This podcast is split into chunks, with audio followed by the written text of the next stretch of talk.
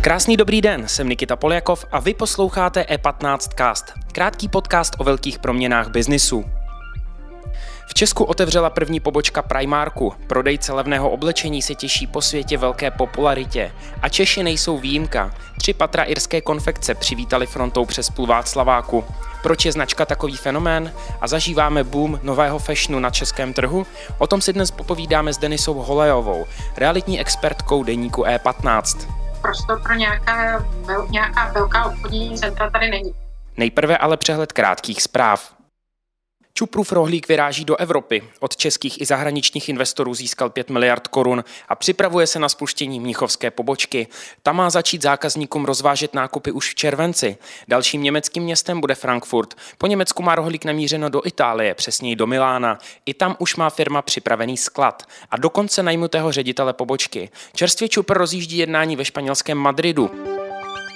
Kdo investoval do bankovních akcí, může se radovat. Jejich hodnota vzrostla o zhruba čtvrtinu na Wall Street i v Evropě a zhruba o polovinu přečili výnos zbytku trhu.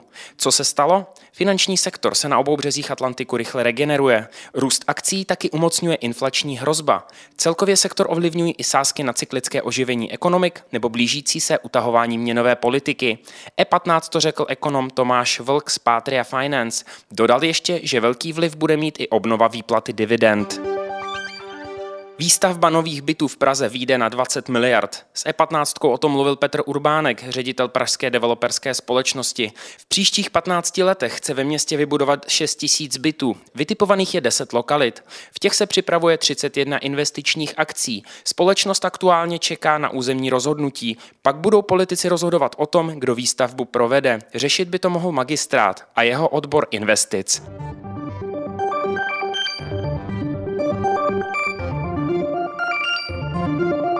Více informací najdete na e15.cz.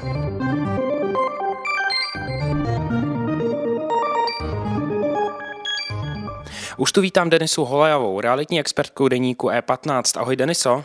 Hezký den, ahoj. Eh, Primark otevřel před pár dny a velká fronta, velký, bych řekl, šílenství na to, že se otevírá tady nějaký další krám. Proč je Primark tak populární? No ta základní odpověď je prostě hrozně jednoduchá. V první řadě jsou to opravdu ceny. To je prostě jasný a nespochybnitelný faktor.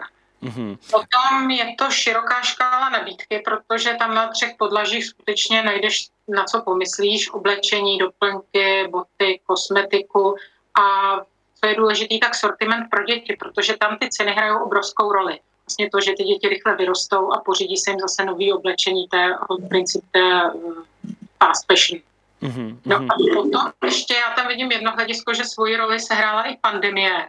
Ta sice otevření Primarku o rok spozdila, eh, ale teď to vlastně byla taková jako událost na tom retailovém trhu. Když se dlouho nic nedělo, nebyly žádné novinky, řada obchodů v mezičase zavřela. Je takový vzrušující okamžik vlastně. Znamená to, znamená to tady ten příchod Primarku, že uh, vstupujeme do období, kdy sem budou přicházet další uh, fashion řetězce, rozvoj dalšího fashion businessu v Česku?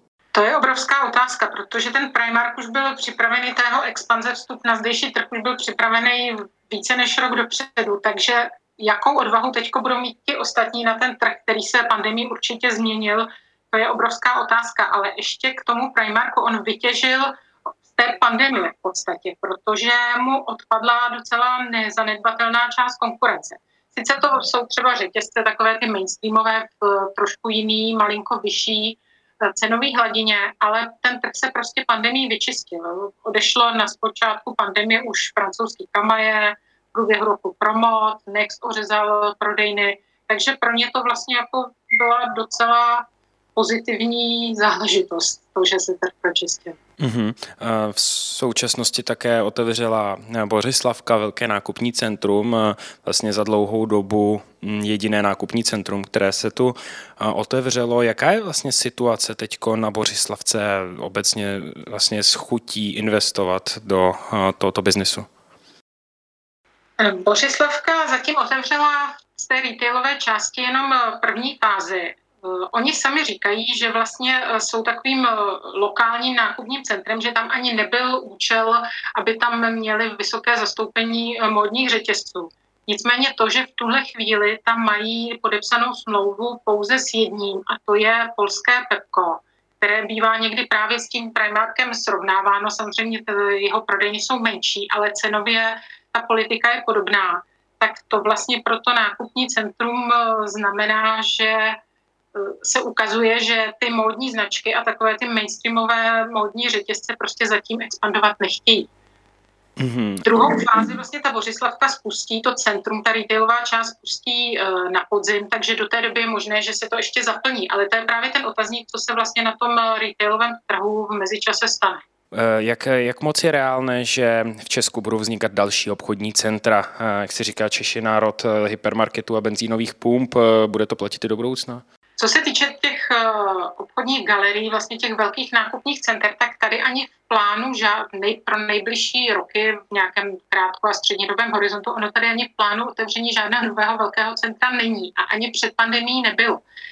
Eh, teďko se vlastně ti eh, developeři nebo ti vlastníci eh, obchodních center se soustředí spíš na jejich buď rozšíření, anebo rekonstrukce, remodeling což eh, letos by se měl rozšířit třeba avion v Brně, šantovka v Olomouci a nebo remodelingem prochází spektrum tady v Českicích u Prahy.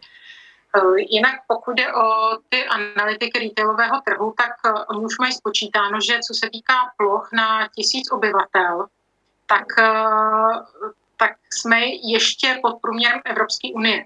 Ale když se to přepočítá na reálnou kupní sílu obyvatel, tak už jsme nad průměrem unie. Takže z toho plyne, že asi prostor pro nějaká, nějaká velká obchodní centra tady není.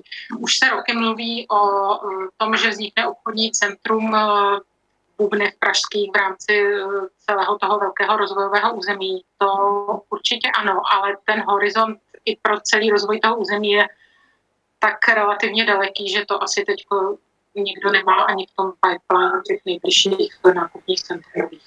Když se zeptám na způsob oblékání, vstupují sem nové značky, některé odcházejí. Mm, jak jsou na tom Češi nebo Češky, řekněme, z hlediska um, liberalizace toho, jak se oblíkají? E, jsou stále konzervativní? Jsme tady stále ještě trošičku ťáplí, nebo už se to nějakým způsobem mění, třeba i v porovnání se, se sousedama? No, Můžeme říct, že i u ťáplí určitě praktičtí. Prostě Češi jsou v odívání a Češky praktičtí. Hodně tady eh, frčí dlouhodobě sportovní móda.